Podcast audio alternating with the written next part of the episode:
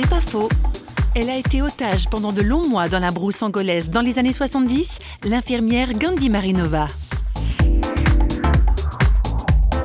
J'observais les nuits étoilées. Vous savez, en Afrique, les, ces nuits étoilées, c'est quelque chose d'extraordinaire. C'est comme si chaque étoile portait le nom d'une amie connue, inconnue, qui me clignotait, qui me disait Gandhi, courage, courage. Et le matin, même j'avais rien dormi, j'avais les forces nécessaires pour continuer. C'est encore moi qui secouais les militaires. Eh, dis donc, on y va.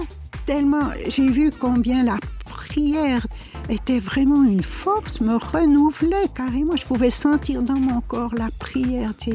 tout ce monde, parce qu'il paraît que sur les cinq continents, des gens ont prié pour moi, même qu'ils ne savaient pas ce que j'étais devenue.